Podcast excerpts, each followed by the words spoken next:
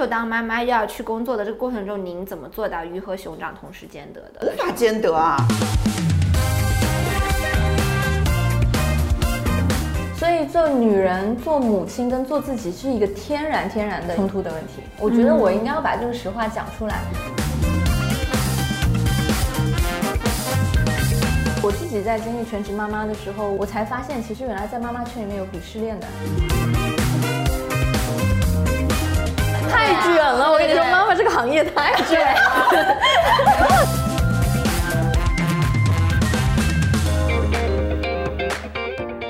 我们兴致口快回来啦，耶！大家好，我是克里莎，然后我是九零后，我之前在新闻和媒体行业从事制作人的工作，我不是妈妈。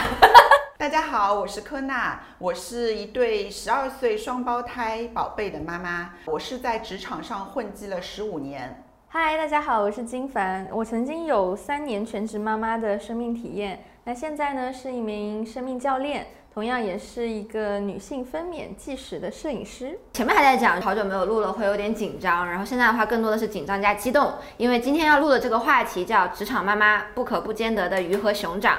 然后这个话题是我和柯娜老师想了很久很久的一个话题，嗯、为什么呢？因为我们都是比较关注女性的嘛，一直想找一个跟职场中的女性相关的。 话题来聊一聊，但是从什么角度去切入，一直是我们思考的一个纠结的一个点吧。因为可以讲的话题太多了，但是后来我们想到要讲职场妈妈，是因为这个话题不分工种、不分行业、不分年龄段，大家都可以讲，而且都是大家持续在面临的问题，就是怎么去平衡家和工作。所以的话，今天我们请来了金凡老师，嗨， Hi. 来加入我们今天的谈话，从不同的角度来讲，就是女性到底要怎么去平衡这个鱼和熊掌。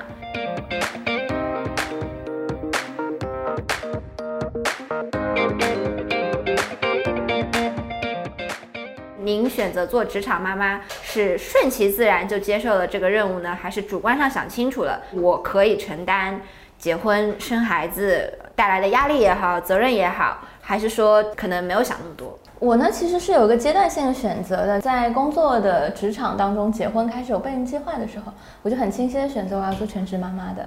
嗯，就是我那个时候就很清晰的觉得，孩子在上幼儿园前的三年，我是很想跟他一起的。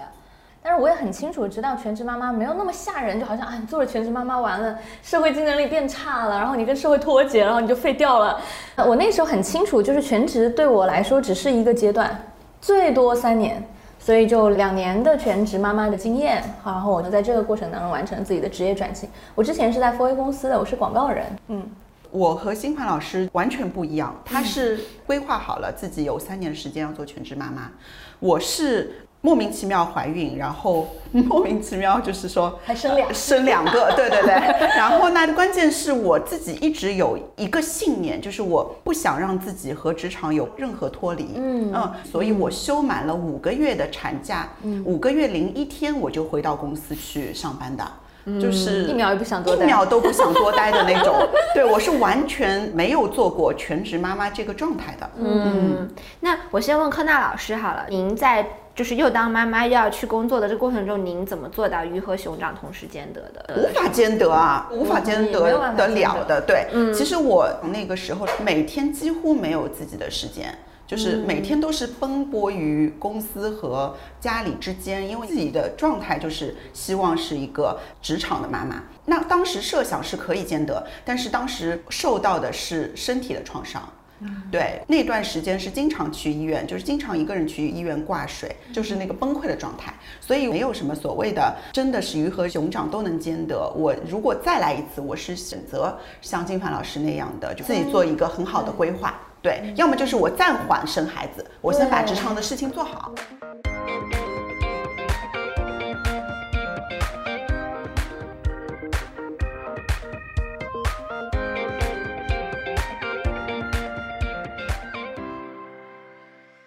我特别认同，其实我觉得女人真的比男人来的难很多。就是男性他做自己跟做爸爸其实是不冲突的，男性可能更像一个 logo， 像一个你的偶像，对吧？对于一个孩子来说，我有一个爸爸，然后爸爸是什么样的，他能给到他精神的引领。但女性做妈妈，孩子对妈妈天然的这种依赖，对妈妈需要给予的东西，照顾身体上的、心灵上的，就是需求高。所以做女人、做母亲跟做自己是一个天然天然的冲突的问题。我觉得我应该要把这个实话讲出来。你真的很难，当你决定要全身心陪孩子的时候，你还有那个精力去工作，这个真的非常非常辛苦。我自己在经历全职妈妈的时候，我原来也是职场女性嘛，我才发现其实原来在妈妈圈里面有鄙视链的，有。有我我都我都会想要就是就是把这个话题给 bring up。鄙视链我一点不知道鄙视链，就是职场就两边都双休的妈妈是最 top 的，对。然后会鄙视全职妈妈，觉得这种女人已经放弃了自我，就觉得她好像只顾着孩子。全职妈妈也会鄙视在职妈妈，觉得说你们没有母性，对吧？你们就顾着赚钱，我牺牲了自己给孩子完满的爱。嗯，那职场妈妈呢也会在当中觉得说我其实挺牛的，我还是费尽全力，希望我家庭事业都 balance 住的。但我想告诉大家的是，很不幸，其实如果你没有真正很清楚知道自己有多少资源，自己的精力和自己的能力有多少的话，你大概率会在当中把自己给耗得非常非常辛苦。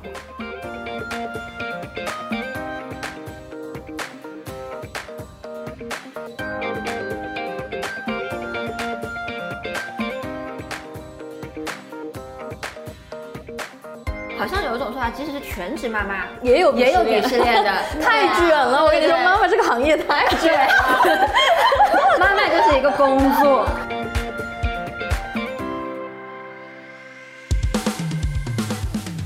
接下来有个问题，就是刚刚金凡老师说到社会压力的问题，我想问一下柯娜老师啊，在您想去照顾到自己职业和工作的时候，你有没有接触过所谓的批评？就是周围的人可能会说，哎呀，女性应该以家庭为主啊，不要这么 care 工作啊，你都没有把时间给你的小孩，你应该更多的时间给小孩。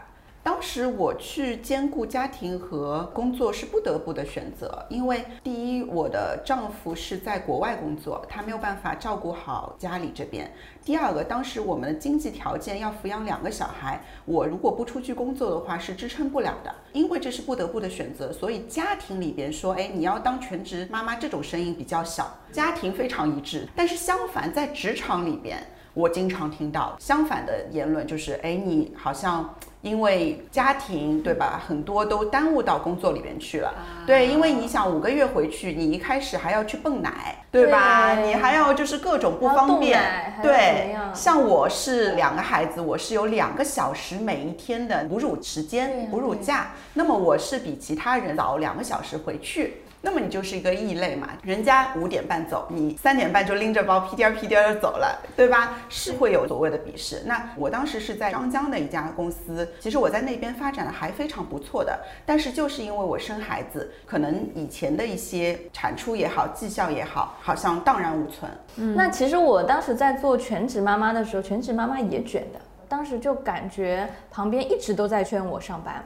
我妈也劝我说，哎，你要不要赶紧去上班，不然女人的职涯很短的嘛。然后我的老板也不停地给我打电话，你玩够了没有？一年了，能不能来了？就是我能感受到这个社会的压力，就是你要真正安心的做一个妈妈，社会会怕你来不及。嗯，对，因为当时做全职妈妈肯定会带孩子上一些早教班嘛，对，什么。对呀，我们方便说不方便说什么？可以，就这个什么办？现在现在想说什么说什么。对对对，就带去一些早育的一些班啊，小朋友们一起玩的时候，你会发现妈妈在一起负能量很强，因为大家都好累啊。嗯，即便很多可能真的就是在事业上没什么上进心，就想做全职妈妈人，他们也有恐惧。我可以问一下，他们恐惧的是什么吗？对，哎呀，我好像觉得我自己做妈妈，但没有人感谢我啊，我牺牲了这么多啊，可能也很担心未来没有价值，但我又不知道我自己该干什么，就是老。有这种声音，就一边你又想陪孩子，另外一边你又想赚钱，你又怕没有竞争力，你又怕带不了孩子，又怕别人嫌弃，就整一个怕住，你懂吗？活在恐惧中，是就是各种各样的恐惧。对，嗯，有些女人做了妈妈很有妈妈样，嗯，但有些女人像 Kona， 像我们身边的，就出去绝无妈妈样，绝无妈妈样，就是你不会说你有了母亲的身份，你突然失去了那个光华，你失去了那个做女人的魅力，这是金句。嗯，那我当时很清楚我。还关心着我在的行业，我也关心着我想要转 life coaching 生命教练的这个行业，我还在考职。那我自己也关心时事和女性遇到的这些困境，我一点都不觉得我跟社会脱节。嗯，就一个人真的觉得我对这个社会没有兴趣了，我想躲起来，他才会跟社会脱节。是，对。然后你自己不管你是创业，你是做全职妈妈，你哪怕做科学家，你就做个作家，你就天天坐在家里，你都不会跟社会脱节的。对，因为因为你有这个意愿跟这个社会保持连接。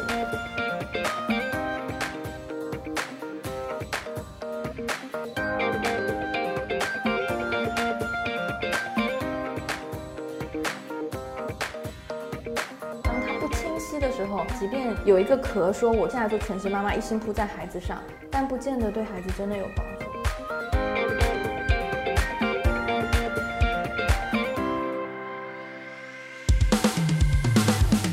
不管是在职妈妈还是全职妈妈，我们怎么看待自己的？我现在做这件事情就是正确的选择，我想好了，我这样做的，对，嗯、是我自己的选择，就没有什么好纠结，没什么好好卷、好后悔的。没错。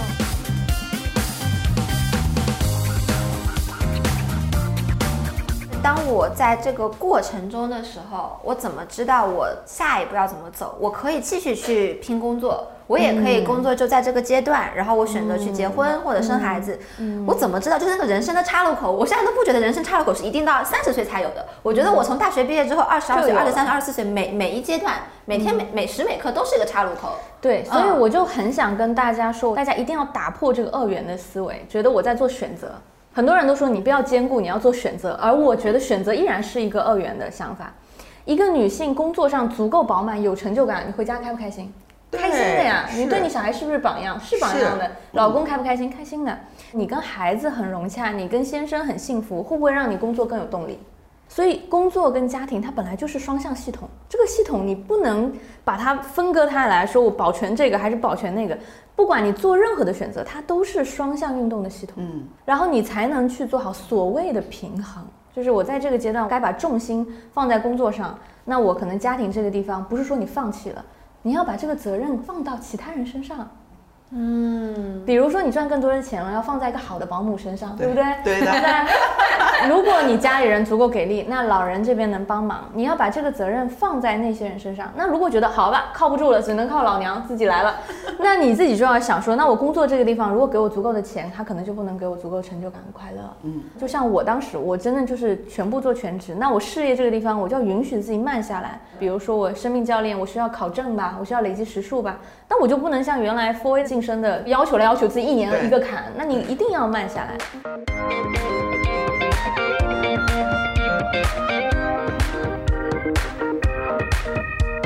你要看这两个东西，你选择了哪一个？另外一个不是放弃，而是你要看还没有别的资源可以填进来。嗯，一定有办法，方法一定是比困难多的。即便我中间做全职妈妈，我是有后悔的。而且我那个时候，你知道南哥，就我老公刚刚做独立律师的时候，我看他事业在往前发展，我跟他是一个大学毕业的，我读的书不比他薄，他刚到上海的时候，我赚的钱也是他的好几倍。但是由于我们俩的分工，我必须得在这个地方停滞住一到三年的时间。我看着他往前，我当然很开心，但是我同时也会很焦虑。我说哇，我是不是做了一个有点冒险的决定？会怕的，我也怕的，但是人不能什么都要，你做了这个选择了，你就要为这个决定负责任。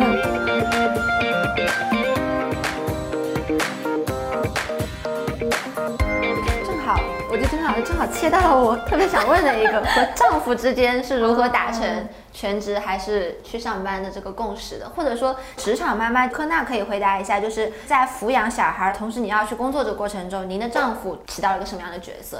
我觉得我完全没有资格回答这个问题。老公是放飞的，对吧？我老公就是丧偶式那个丧偶式代表，玩工作整整两年，就是而且他是在国外，不是说在外地，你一呼一喊他就可以回来的，就是那种逼到自己啥都。你老公像卫星一样。对，他永远对发射出去。对，刚才金凡老师说的几个点，我觉得是震撼到我的，因为其实刚才你说的鄙视链，我自己也审问了一下自己，我作为一个在职场上的妈妈，我确实对全职的妈妈是有一些鄙视的。反过来说啊，其实不是对女性的不看好或怎么样，我会觉得她们明明可以更好，但她选择了沉溺，但有时候那个沉溺不是她主动选择的。嗯，但我觉得有机会啊，我一直跟很多人说，连我那种对吧，老公在国外，我有两个孩子，我都选择了爬起来，为什么你们不去选择呢？对，我对对对，当然我受到很多的挑战，人家会对我说，这是你的选择，这是你的成功学。我们觉得做全职妈妈做做手指甲、烫烫头很开心，他们不觉得焦虑啊。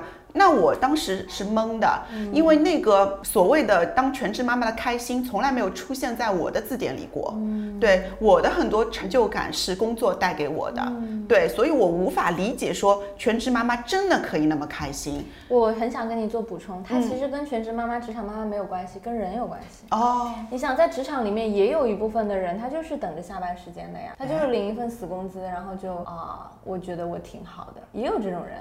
我自己在全职妈妈圈里面，我还看到，比如说原来她是葡萄牙、英语、法语、中文四国的同传，嗯，做了四年的全职妈妈，培养两个非常优秀的小孩。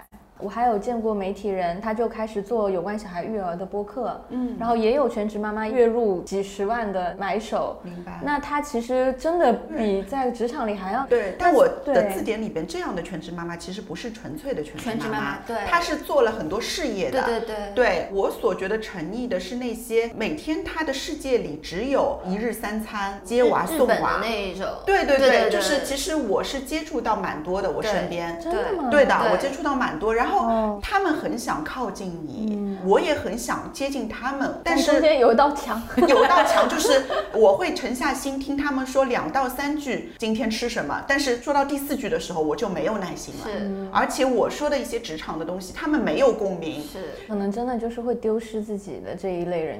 对，但我要提醒，她不叫全职妈妈，她是她不叫全职妈妈，她就叫一部分丢失自己的人。我其实刚刚想总结一下两位说的一个点啊，就是说不管是职场妈妈还是全职妈妈，嗯、其实可能跟这两个角色没有，就是这个跟这个定义没有关系。对，它是一种刻板印象。我刚刚其实也有在反思，因为我也承认，我可能从小看了很多日剧，然后日剧里面的那些家庭主妇嘛，她的收入、她的经济是靠她丈夫的，嗯、然后她没有那种独立的，首先她经济不独立，然后她思想也不独立的，就是她精神上面也是依赖着丈夫，所以日本其实有很多这种，就是说丈夫在外面，好的丈夫就是勤勤恳恳工作到凌晨一两点钟回家了，那还有些就在外面可能就有外遇啊或者什么的，那个时候我就会想，哎呀，我千万不要做他们这种老婆，因为你那个时候你一点拯救自己的能力都没有。而且我也的确看过很多日本那边的新闻，如果她丈夫决定跟别人走了，那你又没有钱，你又有小孩丢给你去养，你要怎么办？所以我很早的时候我也是对自己有一个认知，就是说我一定要有工作，我不管怎么样我一定要抓住我的工作。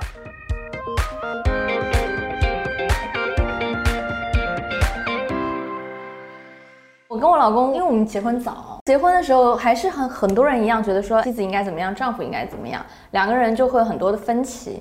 因为其实这个标准就是来自原生家庭，我们习惯的那个思维和我们觉得妻子丈夫该有的角色。嗯，后来发现我们的关系最好的一个本质就是玩伴，我们俩是非常好的朋友，我们是可以玩很多东西的。然后我们抛开妻子跟丈夫的话，很多东西都能聊。嗯，然后呢，我跟他的平衡在这个过程当中，我就做一件很好玩的事情，就是我全职妈妈不是带着我自己要崩溃了吗？嗯，我说这样，一周你周六带一天娃，那一天我真的要有一天就自己的时间，我叫 self day， 我一定要有个我的。那一天，然后你爱干嘛干嘛，就你不要管我，我出去跟朋友在一起，我吃饭看电影都可以，然后你带孩子一天。那个时候我孩子还没有一岁，才几个月，那按照我们常理来讲，说我老公不行的，包括我妈妈也这么说的嘛，你老公肯定不会给孩子做吃的呀，然后什么阿姨又不在，他肯定搞不定的。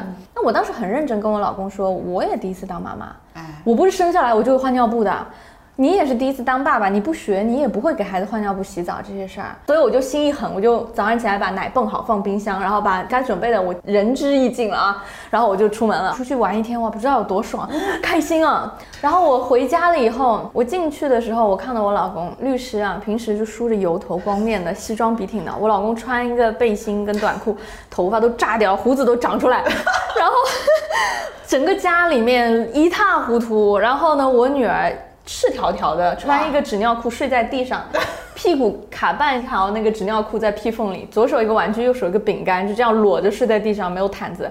我老公在那儿，哇，看到我的那个眼神就是你回来了，终于回来了你回来了。然后他就跟一个岳父一样的过来跟我说了一句，反转了好灵啊，我去洗碗了啊然后我说啊然后他就讲说，就是他就觉得很气，你懂吗？嗯、然后我就说我平时就是这种心态的。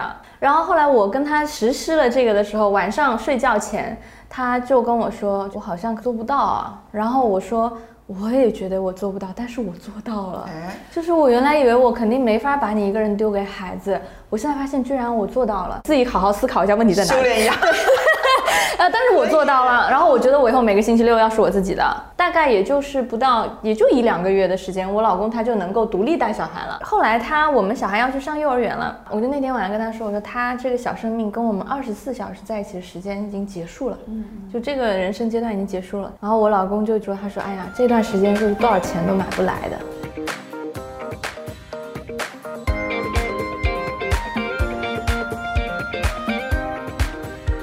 所以就是我觉得，在我平衡工作和家庭的过程当中，要努力的相信你的丈夫。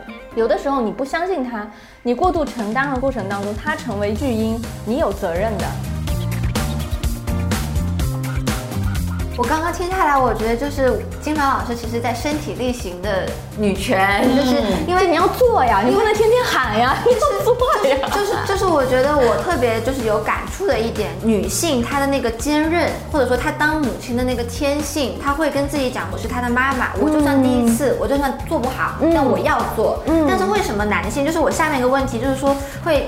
默认，嗯，我做不好，但是有女性可以给我兜底，对、嗯，而不是说我做不好不行，我是他爸爸，我也得做。我在想，这个到底是天性呢，还是我个人倾向的一个答案是社会导致的？呃，文化，文化，对，就有很多文化。对，德国那个地方，男人从来下班都不收手的，两个人就推着车，没错，两个人一起推一个孩子出去，然后互相对，嗯、就是好，是是，不知道这个社会影响要多久才能就说、嗯、你别管对社会多久，你做到就行了，你的幸福立马就降临了。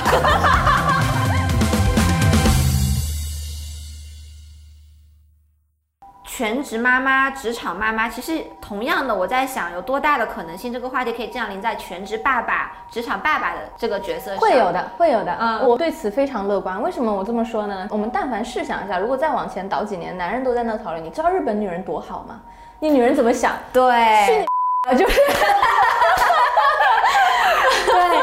就飙粗话，真的，真的。但但是如果你对男人有这种期待的话，我觉得男性大概率都会很想逃。我觉得女性首先你要相信你的丈夫，他其实他也在想怎么做一个好男人。我觉得男性也需要很多的支持的，不能就光在女人上使劲儿。对，没错。然后我自己的经历是说，当你跟你老公把这事儿讲明白，你自己要做好自己的决定，就是你刚刚说的女权，你把你自己的位置跟你边界画好的时候，其他人会立起来的。没错，要对他的这个自主性有信心。嗯。第二呢，就是现在。 在我们的圈层里面，越来越多男性关心这个话题。现在有越来越多男生去做分娩阵痛的体验，不管是不是被女朋友逼的，但是确实是比十几年前多了吧？对。嗯、那很多现在爸爸孕产前还有爸爸班，那爸爸们可以学去换尿布，那个 chemistry 很不一样，那个化学反应很不一样。妈妈都在很认真的包尿布，嗯、爸爸这边孩子头已经断掉了，脚已经飞掉了，就是男人的天性真的就是这样，把那娃娃给撕了。 但是他有这个氛围了，好的爸爸、优质的男性也依然对这个有需求，他们很愿意直面自己怎么做一个父亲，嗯、只是现在还没有成为一个社会化的现象。嗯，他会的。那作为现在当世代的女性，你不要等那天到来啊，自己先做这件事儿。你做完了以后，只要你先生是爱你的。 他会愿意在这部分做努力。我也有客户呀，是全职爸爸呀。嗯、你知道全职爸爸跟我聊什么话题吗？我担心自己在职场没有竞争力，我觉得我老好快，我想健身，结果啤酒肚子出来，我害怕我身材焦虑。有时候你看这些全职妈妈的议题跟全职爸爸是一样的，一样的，一样的。所以其实是人，是人在面临你要再生一个孩子的时候，面临这个生命挑战，都不是女人的问题。嗯，对。不过我觉得是这样子的，如果家庭两个人去规划的话，哪个人更适合赚钱，哪个人更适合。 和在家里带孩子不一定是按照性别来区分的，不要被这个社会的就是 default 的一个想法去影响了。嗯嗯、你们家庭是你们自己决策的。我刚刚在想，可能在自己的家庭里面，两个人可以平衡好角色的分担啊，怎么样？但是有没有可能全职爸爸他的焦虑来源于他回到他的工作中，他的职场上，就是在整一个环境里面、文化里面，就是男性他会不会觉得就是哎呀，你怎么去当奶爸了？就是也有这种鄙视链。 对，对对我觉得在我身边也有全职爸爸的。其实有一些女性，她当全职妈妈呢，也不是她主观的选择，可能她的专业也好，她学习能力也好，可能会被这个社会所不认可了。那么，与其说哎我被社会淘汰了，还不如说我退回来主动去当全职妈妈。社会也觉得哎你是付出的。但爸爸呢，现在现今这个社会里还是不是特别开放的对待这个爸爸这件事情。我觉得自己想开了就好了呀。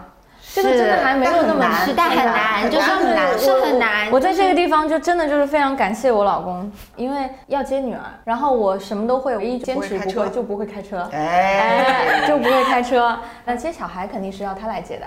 那我们小孩幼儿园是三点半啊，就跟你一样，大着肚子的都不好意思三点半下班去。人家走进来说啊，张律师啊，这个什么的追着他签文件呢。对，然后三点半找不到人了。他原来的时候是非常害怕的，因为就像有的全职爸爸回到职场的时候，他会觉得别人看他的眼光都不一样了。嗯，我先生真的是这样，他的环境里面所有的金牌律师全部是家里是不管的，他们就全身心的工作，全身心的做业务，给一份非常好的成绩单，因为他们其实自负盈亏。我就跟我老公说，那你怎么办？嗯，那他说我三点半的时候压力是特别大的。嗯，大家都在努力工作，我怎么就走，对吧？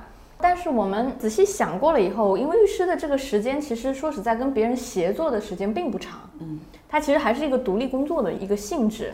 你跟客户的沟通啊，你出方案啊，你跟别人协作的东西是约好的，它没有坐班性质啊，其实。嗯，所以我们三点半接完孩子以后回来，我做家务、煮菜什么的，他陪孩子一会儿。那孩子很早就睡了，我跟他接完班以后，他可能要工作到深夜，然后来弥补这个所谓的下午的时段。对。那么后来大家就习惯了，你知道吗？你要约张律师吗？三点半之前啊，后来他就不见了，因为他不见了，他要去接女儿的。嗯嗯、然后时常时常都是这个样子。是。然后他有一段时间我们是半天嘛，怎么回事？张律师十二点我就不见了。然后就就是你自己放开了以后，做了这个为自己负责任的调整。你晚上工作很久，别人看不到的，嗯、但别人看得到的是你的业务量还在那个地方，你的成就还在这个地方，你对客户的服务的质量还在这个地方，别人不得。不佩服你，你作为一个这么好的律师，你居然三点半就走了，那你还是一个很有担当的。我老公一开始的时候他是说不出口的，他得找一点借口，说我四点半约了开会或者什么不行。对，然后后来就很自然，我我就问他，因为我 coach 他了嘛，哎、我就问他说为什么你说不出口？对，就是如果有一个女性说不行，我今天开家长会，我得先走，男性是不是很难说，哎，我要接小孩，所以不好意思，我现在不能打电话。就当你自己通透了以后，别人会尊重你的这个时间。没错。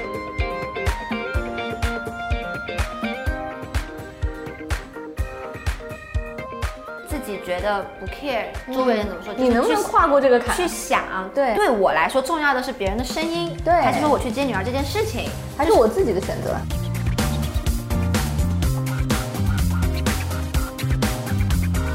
其实你自己坚定了之后，那些人其实还没有你坚定的情况下，他们也会被你影响，对，他会被你来影响。为什么我做不到？你能做得到？对，你是坚定那个，你不要去改变，他们慢慢会接受你。给女儿做一个什么样的榜样？你自己过得足够饱满，就是给你女儿最好的榜样。没错。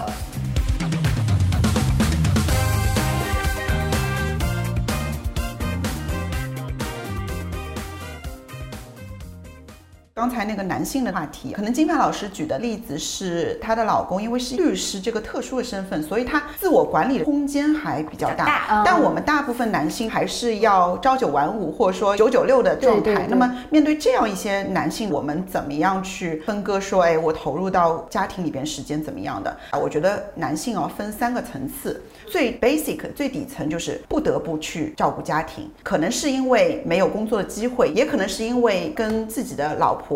balance 下来，老婆去工作，我去带孩子，那样比较好。所以这一批男性呢，就是不得不相对来说会焦虑，嗯、因为他会觉得会被社会淘汰吗？对吧？嗯、然后挑战也大，然后社会的眼光也不同。然后第二个当中一层也是大部分人，他叫我不家里单人的状态是我不。不是有句话嘛，我搬得了砖，我就放不下手来抱你了。现在中国的状态里边，大部分男性都是在中流的。嗯，然后我要说的是最高层的，我要，我想要，嗯，高质量男性，就是他符合很多的点。首先，他不是创业者，就是 flexible working time， 他可以完全把自己的时间调配得非常好，可以把这段时间完全留给孩子，我用其他时间补足，或者说我用团队的力量去补足，我用公司的力量去补足，那不耽误我做事业。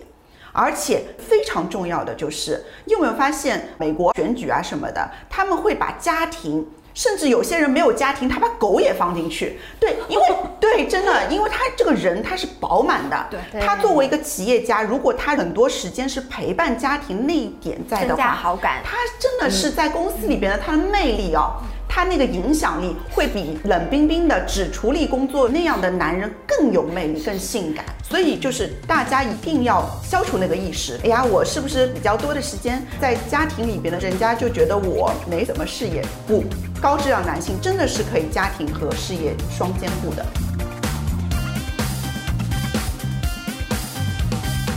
所以我们要用更加整体的视角来看待我们以为我们要做选择的时候，嗯嗯，对，它一定不是二元的。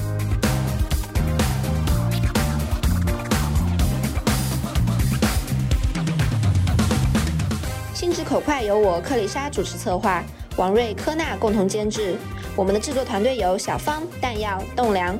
在此特别感谢金凡老师的亲情加入。欢迎大家打开并关注我们的小宇宙、苹果 Podcast、喜马拉雅、网易云音乐主页，与我们分享你的感想感受，一块儿交流职场意见。直来直往，有话直说。感谢收听《心直口快》，我们下一期再见。